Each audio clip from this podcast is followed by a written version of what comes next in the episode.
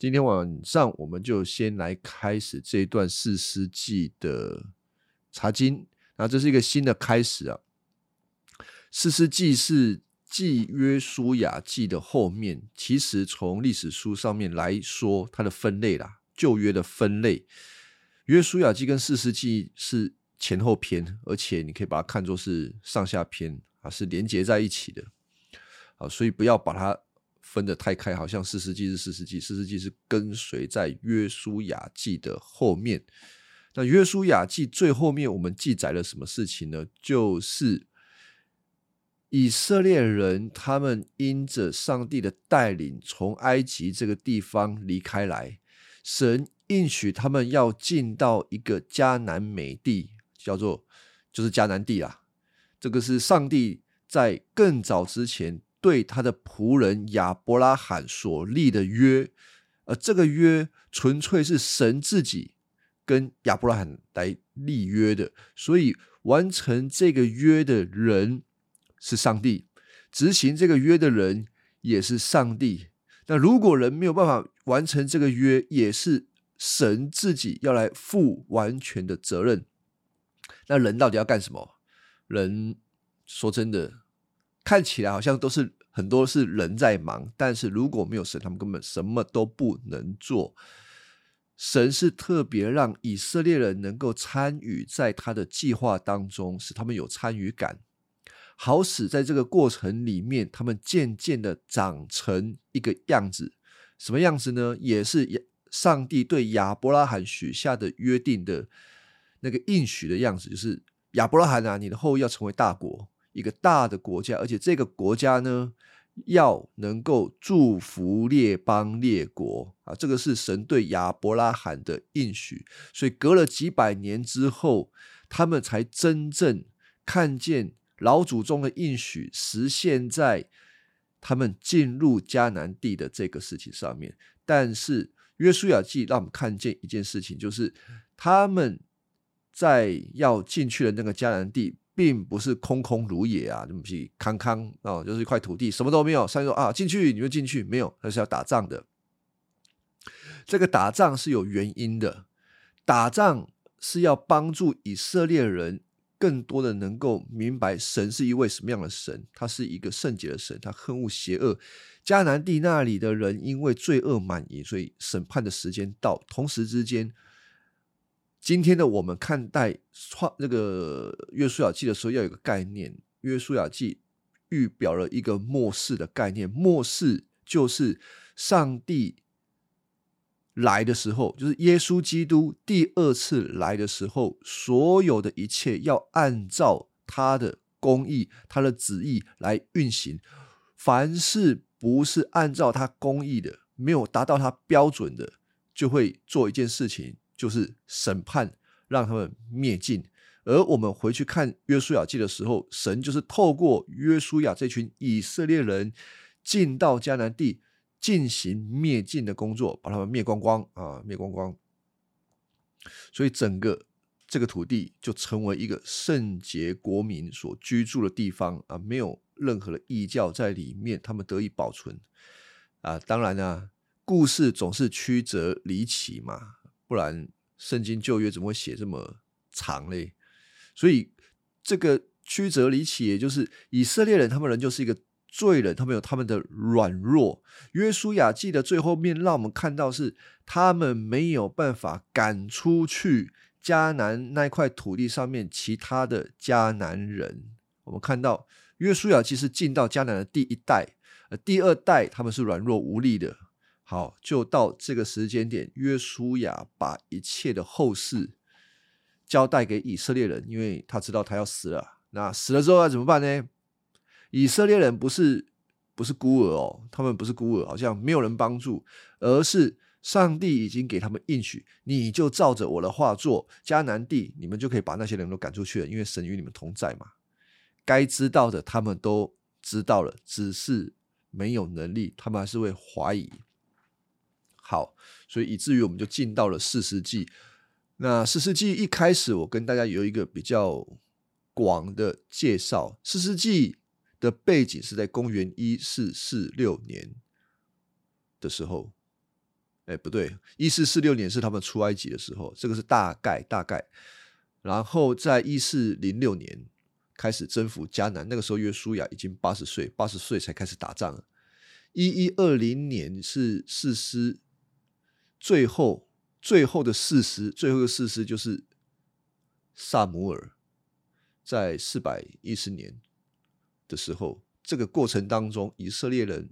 没有一个王出现，而沙穆尔案立了以色列的第一个王，叫做扫罗啊。萨萨姆尔四世纪后面就是萨姆尔记，我们会讲到萨姆尔记。萨姆尔，这个是我心中的标准啊。人家说旧约里面哪一个是以色列第一位先知最伟大的？就是第一个是摩西。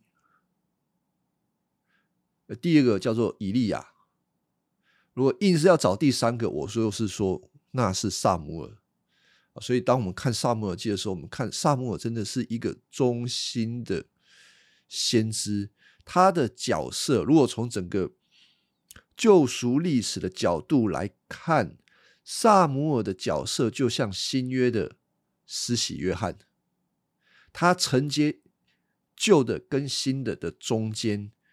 萨姆尔，好了，好不讲萨姆尔，等萨姆尔记再讲。这个四世纪哈，在本书这个他写成书是历史的后面才写，就是在国王时期才写的，就是大卫有大卫的时候才写这卷书，所以他是从历史的后面往呃历史的前面往后面看。因此，我们要想一件事情，就是四世纪的写成跟。国王时期的读者有关系，他们要往前面，哎，往后面想上帝的带领，以至于今天呢，他们要想望一位上帝的君王来带领他们。好，那作者是谁呢？作者不知道。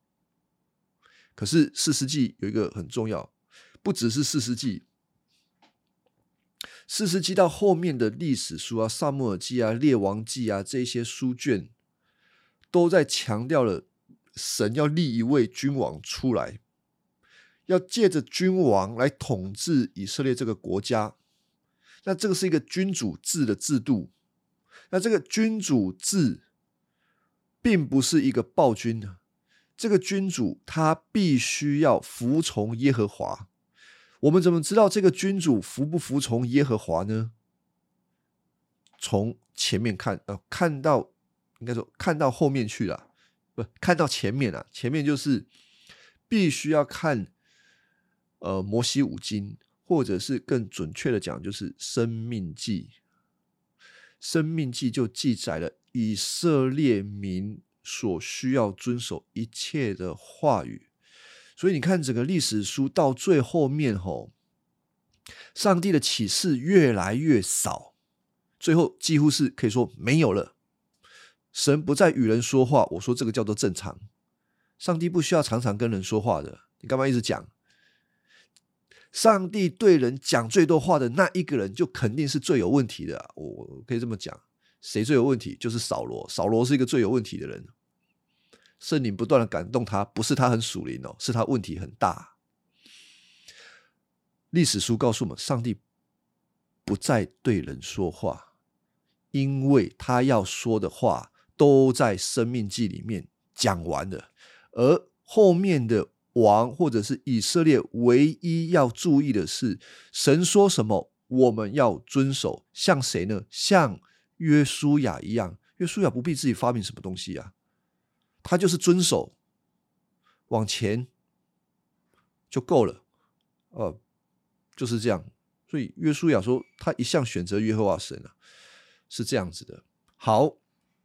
再来哈，这个四这个四世纪的结构，整卷书这么大一卷书，也没有很大卷啊，十六章而已啊。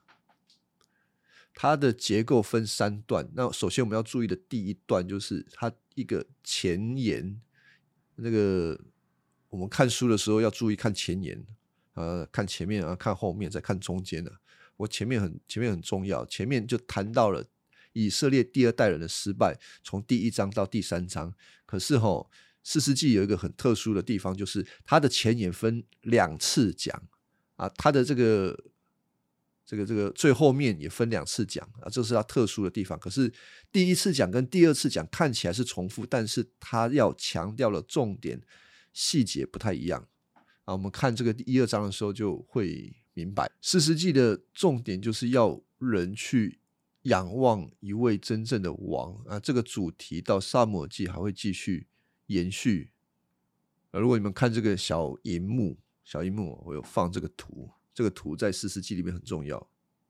这里面有好几个圈圈，我在猜想你们应该是看不到圈圈里面的字啊。这个圈圈我们等下看，我们直接先看四世纪的第一章，就是四世纪的第一段的前言开始哈。这样比较方便第一章第一节，我来读：约书亚死后，以色列人问上主：“我们当中哪一个支派要先上去攻打迦南人呢？”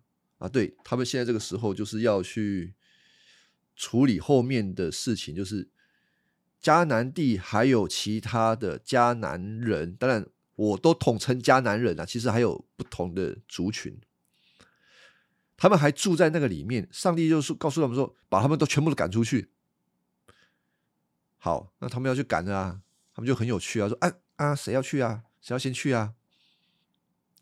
上主就说，犹大要先去，把这块土地交在他们手里啊，这个是很合理的，因为神特别的祝福犹大这个支族。君王要从犹大这个支族来，所以他要把犹大支族在以色列当中显为最强大的那一个啊，所以要犹大先去。好，第三节，犹大族对他们的兄弟西缅说：“哎呀，请跟我们到那已分配给我们的土地上，一起去征服迦南人。”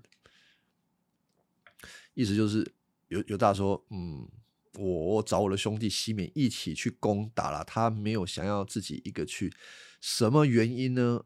有可能是有兄弟陪伴比较壮胆吧。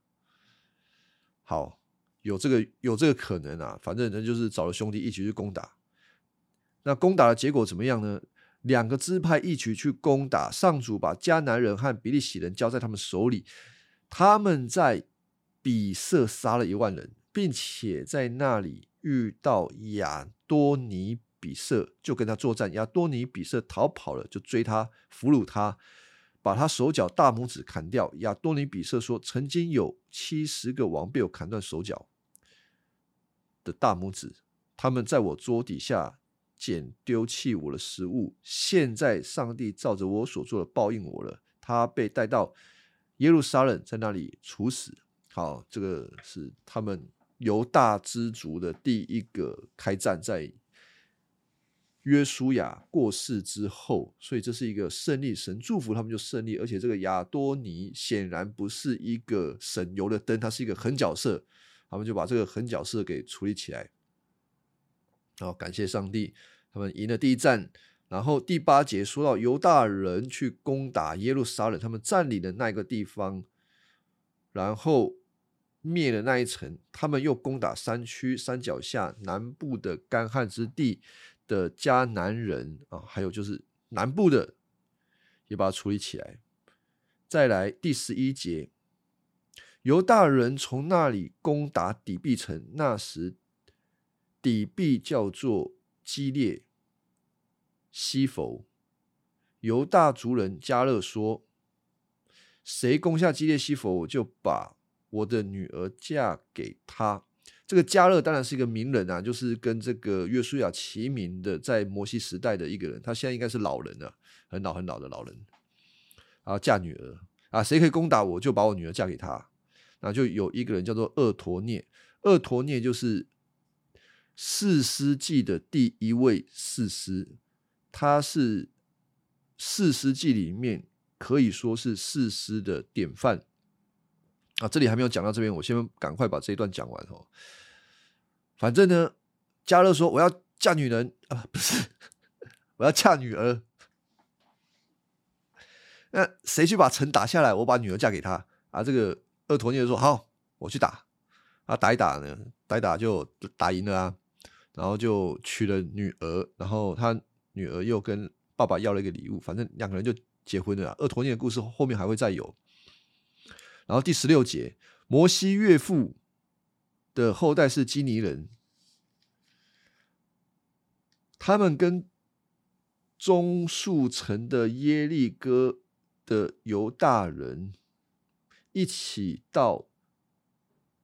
亚拉德以南的犹大荒野，住在亚玛利人中间。当中，犹大族人跟他的兄弟西缅上去击败了住在那里的迦南人，把他们全部摧毁。啊，上主帮助犹大人就占领了山区。他们占领了山区，但是没有占领某一些地方。这个地名太多，我不要讲。这个讲太多，大家记不住又混乱。住在里面沿海的人有战铁战车，所以犹大人无法把他们赶出去。照着摩西的命令，加勒得了希伯伦，把他的后面的后面亚纳族的后面三代全部赶出城。这里谈到的是一个加勒的得胜。好，可是我们看到有一个隐忧，就是他们开始没有办法对战一些特别强大的，呃。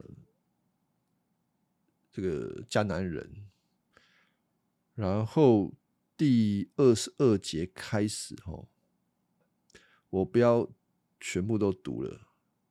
我们从二十七节注意一些事情，就是马拿西之族的人没有把那里的人赶出去。以色列人强盛之后，他们强迫迦南人服苦役，但是没有把他们全部赶走。以法莲之族的人没有把基色的。迦南人赶出去，西布伦之族的人没有把住在基伦的民族赶出去，亚瑟族人没有把住在雅和那个地方的人赶出去，拿弗他利族的人没有把住在博士麦那个地方的民族赶出去，亚摩利人把但族人逼上山区，不准他们到平原上来。可是还有什么？亚摩利人住在亚伦那个地方，可是以法连人和马拉西人征服了他们，强迫他们服苦苦役。这个第一章是呃约这个四世纪的第一段的前言。前言让我们看到一个比较大的图画，就是说他们开始展开第二部分的占领迦南的行动。有成功，成功一下子很很短，后面开始不成功，他们不得力了，甚至越到后面，他们越无力，他们没有办法在他们的土地上面把敌人通通赶出去，甚至在有些地方反而被敌人驱逐。所以第一章这个前言已经让我们看到，好像是一个不好的开头，甚至。有占领的地方，还强迫迦南人为他们服苦役，这个完全是背逆上帝原本所交代他们的事情。就是你要把他们赶出去，你不能跟他们住在一起。这些人，如果你们跟他住在一起，他们会来引诱你们。啊，就是这样子。但是他们没有听，显然没有听。好，第二章是第二段的这个前言。第二段前言谈到了。上主在金甲，然后在这个地方显现。他对以色列人说：“哈，我领你们离开埃及，带我带你们到我许给你们祖先的应许之地。我说过，不废除和你们所立的约，你们绝不可跟当地的居民缔结任何条约。你们要拆毁他们祭坛，可是你们没有照我的话做。”偏偏做了不许可的事情，所以我告诉你们：你们前往前推进的时候，我我不把那地的居民赶走，他们要成为你的仇敌，他们的神明要诱惑你们陷入网络。上主的天使说完，以色列人就大声哭起来，然后就跟上帝献祭。啊，这个是第二章的开始，神已经施行审判。然后啊，第呃二章六节说到约书亚的年岁一百一十岁死掉时候被安葬在土地上面，下一代的人不知道上主以及以色列人所做的一切事情，所以上一代已经过去了，下一代开始面对他们应当做的事情。然后第十一节，他谈到了一个循环，呃，这个是我刚刚一开始要讲的东西啊。第第十一节，以色列人得罪上主，他们开始拜巴利，好败坏来了。你那那个看那个小图啊，有好几个圈圈，第一个圈圈，一二三四五六七，七个圈圈，它是。七个循环，不，七个，呃，七个步骤一个循环，七个步骤一个循环。所以第一个步骤从圈圈上面来看，就是以色列人行耶和华眼中看为恶的事啊。这个就在第二章的第十一节。当以色列人行耶和华。眼中看为恶的事情之后呢，耶和华就会向他们发怒气。这个在二章十四节。然后神发怒气会怎么样？把以色列人交在那一些迦南人的手中，刻意的透过迦南人来惩罚以色列人。好，那以色列人被欺压之后，他们就会唉声叹气。在二章十八节，就啊，怎么办啊？上帝啊，救救我们啊！我们现在被打成这样子啊，被欺负成这样子。结果下一个，耶和华为他们兴起誓师，在二章十六节啊，这个经文有点跳，不过大致上都是这样子。唉声叹气，耶和华就顾念他为亚伯拉罕所立的约啊，顾念啊，上帝就会啊，羞羞哎啊。这毕竟是我的百姓，是我领出来的，我怎么能够放他们呢？啊，就顾念他们，然后兴起誓师。誓师是什么？他呃，简单的讲，誓师中文这个词听起来怪怪的，我们平常没有理解这个词啊。但是它在原文里面的意思就是，它是一个职分，他有，他就像是一个审判官，他要审判，呃。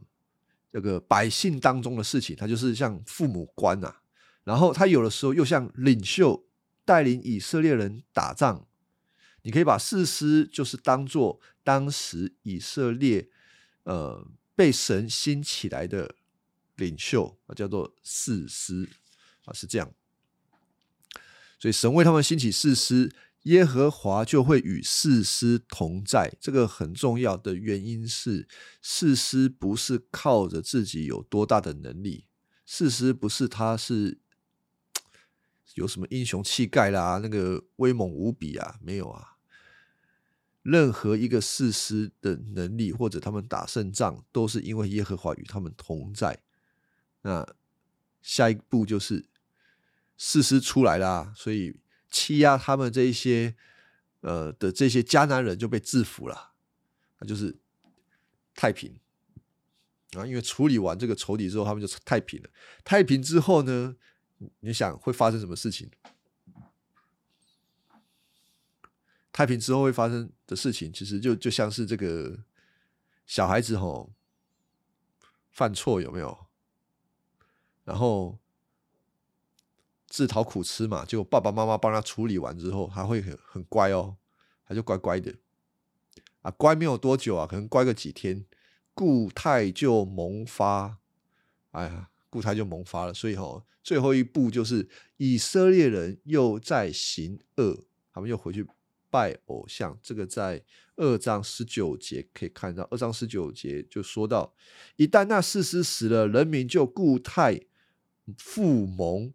过败坏的生活，并且比上一代人更厉害。他们去服侍别的神，拜别的神，不放弃邪恶顽抗的行为。于是上主又向以色列发怒，说：“既然这人民违背了我的命令，他们祖先遵守的约不听从我，我也不把约书亚死时所留下来还在这个地上的民族赶出去，我要用他们来考验以色列民，看他们是否像他们祖先一样遵守我的道路。因此，上主允许那些民族留在这个土地上面，没有把他们交给约书亚，也没有，也没有在约书亚死后迅速的把他们赶出去。好，所以这一些仇敌被留下来。上主说这是什么考验？不是上主没有，不是上主没有能力。是特刻意留下来的，那为什么要留这个当做考验呢？就是考验他们到底对上帝能不能遵从嘛？这个很像什么？很像伊甸园发生的事情大家要有这个渐渐的要有救赎历史的那个框架。我在查经的时候，我最在意的是整个救赎历史的脉络。那有些细节或者是文化背景的部分，我比较，除非跟解经有关系，不然基本上我不会太在意那些细节。那跟救赎历史有关系的，就是到底神的应许它是怎么样推进的？我说这个这个考验跟伊甸园哪里像？伊甸园里面也有一个考验，那个考验是什么？考验是分别善恶树留在那里，还有一条蛇。呃，有四个东西是创世纪里面的象征啊。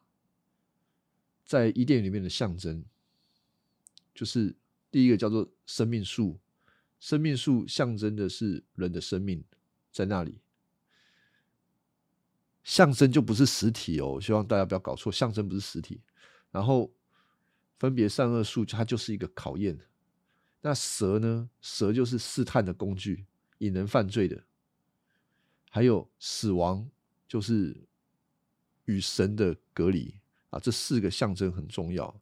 那么回到这个来讲，神把分别善恶树还有蛇放在那个园子里面，目的也是一个考验亚当对上帝的忠诚。亚当必须要做出选择，他要选择听从神的，还是要听从他自己的？就是。我不是说他要听从撒旦，也不是要要听从女人啊。不管他听从谁，他最后就是决定我要听从我自己的。而现在的这个以色列人，他们进到这个迦南地，也是一个第二次的伊甸园。在这个园子里面，他们如果可以遵守上帝的命令。他们就能够承接上帝的应许，然后神会赐福给他们，他们会真正的成为那个亚他对亚伯拉罕立下的那个约，成为一个大的国家，一个强大的国家。但是如果没有的话，他们的结局就跟亚当在伊甸园的结局是一样的，会被赶出去。好，所以四世纪的第二段。已经为我们留下了一个很清楚的一个框架，就是这件事情正在历史的事件不断重复的在发生，会在发生，而且这个第第一章跟第二章都没有给我们一个好像充满盼望的未来，而是一个很不好的未来。四世纪里面总共有十二位士师。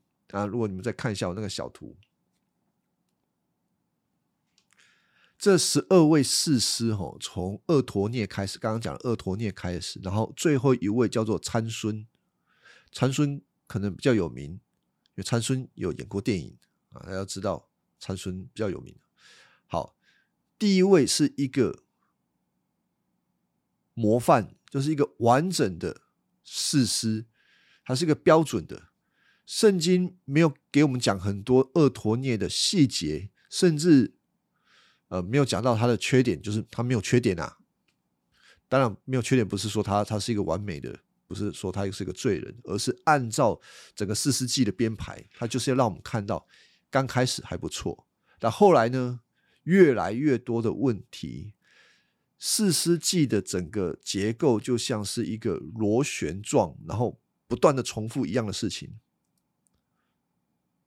不断的重复，然后呢，一次比一次还要糟糕，所以这个螺旋就很像是一个向下的螺旋，然后往下转下去，就很像你们家的马桶那个转下去这样子，越来越糟糕，越来越低，哦，一个向下的螺旋，好。从厄陀涅开始，那厄陀涅的故事是从第三章开始的。我们来看一下厄陀涅的厄陀涅的描述。以色列人忘记了上主，他们的上帝，他们得罪了神，去拜巴利和亚瑟拉。巴利跟亚瑟拉就是迦南地的神啊，巴利跟亚瑟拉都跟生殖有关系的。为什么要拜这个生殖有关系呢？因为就是丰盛嘛，出产啊。你可以想到当时的社会，他们是需要农业社会的，农业社会需要什么？需要降雨，要雨水嘛，雨水最重要。所以巴利跟亚瑟拉哦是跟雨水有关系的。巴利又称为风暴之神，他一来就哦下风的下大风暴，是这样，所以他们就跑去拜巴利啊。于是上主就发怒。他们把他们交在米索不达米亚的王，叫做古山利萨田王啊，这个名字不会读没有关系啊。米索不达米亚的王在圣经里面有不同的翻译，又称之为亚兰，这个地名称之为亚兰，或者称之为叙利亚啊。基本上这个地方就是。以色列民族最早因阿公、阿公、周公来还得收在啊。那这个经文也要告诉我们，是这一个米索不达米亚的王是很厉害的王，就是算大大国家，军事很强强的。那后来他们就呼求上主，上主就派了一个人来解救他们，这个人叫做厄陀涅。好，第十节，上主的灵临到他，他就做。以色列民的四十二陀涅出去打仗，上主就把那个王交给他。于是呢，打了胜仗，这个地方太平四十年，直到厄陀涅死了。第十四、第十一节，这地方太平四十年，也是一个很重要的标记啊。有一些士师打完仗就会讲说太平多少年，有一些士师打完仗没有讲啊，甚至后面的士师根本就没有太平。啊，会是这样子，我们就看到四世纪的作者会有一些这些标记，让我们看到他要强调的事情。好，这是第一位士师，第二位士师叫做以户。那以户的描述就比较多的细节啊，我们会花一点时间来看以户。以户，以色列人又得罪了上主，因此上主就使摩押王。比以色列强盛，摩押王叫做伊基伦，然后联合亚门人、亚玛利人攻打以色列人，攻下了耶利哥城。以色列人服从伊基伦十八年，他们现在变奴隶了。后来以色列人呼求上主，上主就派一位派一个人来解救他们。这个人叫做以户，他是便雅悯族的人，习惯用左手。这个很有趣哦。好，我要注意听了。便雅敏这一族的人是住在犹大族的中间，他们就在这个整个以色列地的靠南部。那便雅敏这个名字，它就是中文的名字，叫做右手强壮的。哦，专用右手，它意思就是专用右手，右手很强壮的人。就是变雅敏的意思。好，可是这个右手很强壮的民族，如今成为人的奴隶。哇！上帝于是派了一位惯用左手的人来解救他们。啊，你们就开始想，哎，怎么有点奇怪，或有点、有点、有点、有点讽刺啊？你如果没有听清楚，我再讲一次哦。这个民族的名字就叫，就是惯用右手的人，可是他们被奴隶了。他上帝就找了一个惯用左手的人来解救他们，叫做以户。以户就是惯用左手的人，或者是他的原本的意思啊。这个名字的意思叫做右手被束缚，哎，我右手不能动，所以我惯用左手。我右手不叫溜利亚，这什么意思呢？神派的这个以户来啊，某种程度就是讽刺。以色列人他们没有办法征服他们的仇敌，反而被征服。他们应该有能力的，可是他们却没有能力。然后就找了一个右手被束缚的人来解救那些右手很强壮的人。啊，这这个是四世纪里面有很多这种充满讽刺的文学在里头。好，那这个以户吼，他习惯用左手。以色列人呢，就派以户向这个摩押王伊基伦来进贡，因为这个他们是附庸国嘛，就是要进贡给宗主国。这个乙户呢，就打了一把两刃的利剑，半公尺长，把它绑在右腿上，有可能方便他抽出来吧，藏在他的衣服里面啊，没有人知道。然后呢，他就带着礼物去见伊基伦。伊基伦是个大胖子。伊基伦的名字的意思可能是叫做小母牛啦，就是就叫小母牛这个大胖子。以户就献礼物，献完礼物呢，就叫大家啊都回家了，回家啊，献完礼物就回家了。然后第十九节，他就走在吉甲的路上，附近的石雕转回来，回到伊基伦那里。圣经没有给我们很详细的描述，他到底为什么在石雕的附近转回来啊？那我们可以有一些推测，我我觉得是合理的推测啊。这个石雕可能是偶像，神不允许以色列境内还有这些偶像放在里头。如果伊基伦是一位爱神的人。他看到偶像会怎么样？他应该会感到忧伤，或者是愤恨。啊，对，还有刚刚已经献完礼物了，献第一次献礼物的时候，是不是以户应该在那个时候就要行刺？就是要他其实是要去刺杀。伊基伦的，可是他并没有，他是献完礼物之后出来，然后看到石雕，再又转了回去。这这我个人的猜测啦。他看到那个石雕，他心中愤恨，他觉得要处理掉这个仇敌的王，所以他转回去。他转回去找这个伊基伦的，然后经文就告诉我们了，他就到那里。对伊基伦说：“陛下，我有一个机密的事件要告诉你。哈，这个机密，这个不是机密，他是说上帝的启示。原文告诉他说，上帝的启示要跟你讲。哇，这个上帝的启示，他想说这是什么重要的事情？就那个一基人就说：啊，你们先出去吧。啊，他的这个护卫都离开了。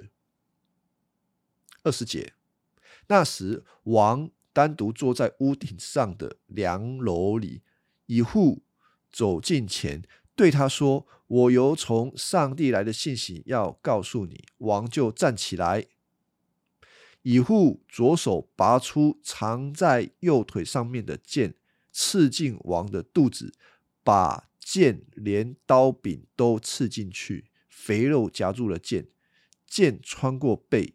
以户把剑留在王的肚子里，然后就出去了。都没有人知道。以户呢，应该就不疾不徐的把门都关好啊，上了锁啊，离开那个地方。那个侍从就看到以户啊，哎，啊，怎么只有你啊？王嘞啊，王在里面大号啊，就跟他们讲，王在大号。而且侍从讲说，嗯，王在大号就那边等他，反正那个这么胖，可能大号很久。可是这个侍从等了很久呢，就不对啊，怎么会有可能大那么久了？我就把门打开来，看到。他们的这个王已经死在地上了，那伊基伦就不以户就在那个时间就离开了，就已经跑很远的啦。然后带领带领他的人民去攻打这个伊基伦他们这个国家，啊，他就打了一个胜仗。那最后呢，告诉我们说那个地方就太平了八十年，啊，是这样。这个是以户的故事。神透过一个右手被束缚的人去帮助左手很厉害的人，不帮助右手很厉害的人，这是一个很吊诡的事情啊！这是第二个事师以户，第三个事师叫三家啊，三家是以户的儿子啦。那三家的故事很短，他就是说到这个三家哈用。赶牛的翅膀打死六百个非利士人，解救了以色列人。很短，就这样子。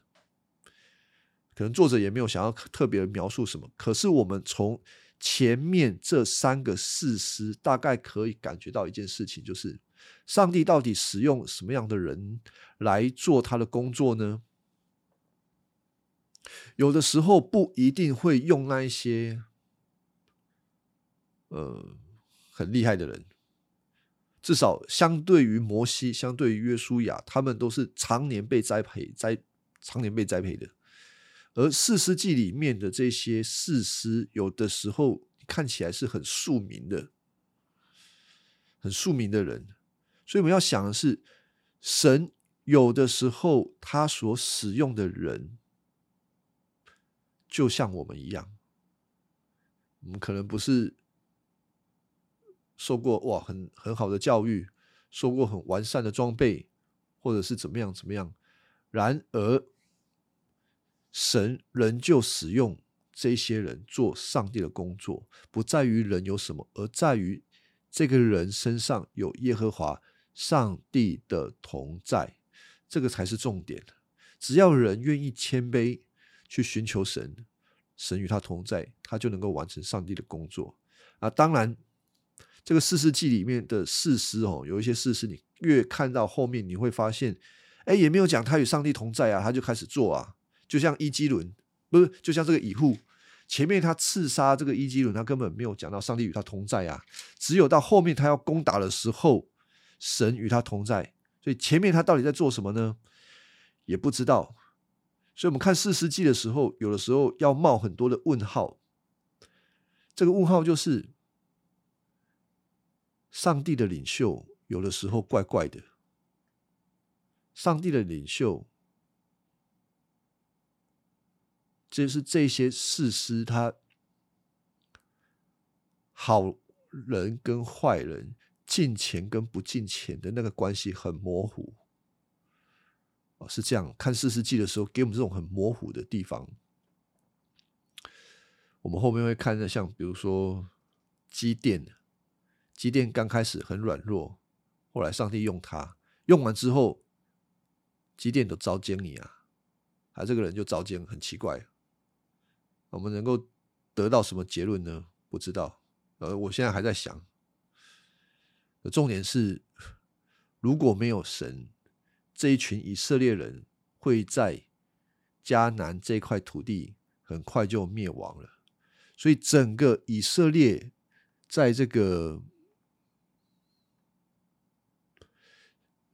整个四世纪啦，应该说，他要强调的就是神是那一位守约、施慈爱、拯救以色列的神。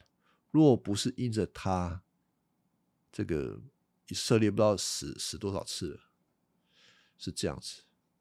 那我们今天只会就看到第一到第三节，所以就会只先看到这里。士师是不是一个类似宰相的角色呢？比较不像。你说宰相就比较像是摩西或者是约书亚那个样子啊，比较像是全国性的领袖。那士师通常是区域性的小领袖，他没有到达全国性那么大。那个全国性的领袖，全国性的士师只有一位啦，那个叫就是萨姆尔。萨姆尔会走遍各个各个支派去审判那地的百姓，所以他是我认为他是最完美的士师，最完美的先知，是这样子。他也不是不是。不是，不是，不是组长，他不应该不能不能归类为组长。这个，这个，我再想想看。我我现在想，应该是不是不是组长，大概是这样。好吧，我们四世纪第一到第三章就概略的这样子讲过去，看看有没有什么问题。我跟你讲，这个四世纪我真的是会讲比较快啊。那比较快，我们就把它讲过去。因为我们说十二个事实，其实他也没有介绍到十二个细节。它最重要事实就几个。我们下一次讲底波拉，底波拉讲完讲讲什么？底波拉讲完讲基甸，基甸讲完讲耶夫他，耶夫他讲完讲参孙就讲完了。啊，后面的都很奇怪，很很奇怪的事实。好不好？那没有问题，我们就先到这里哦。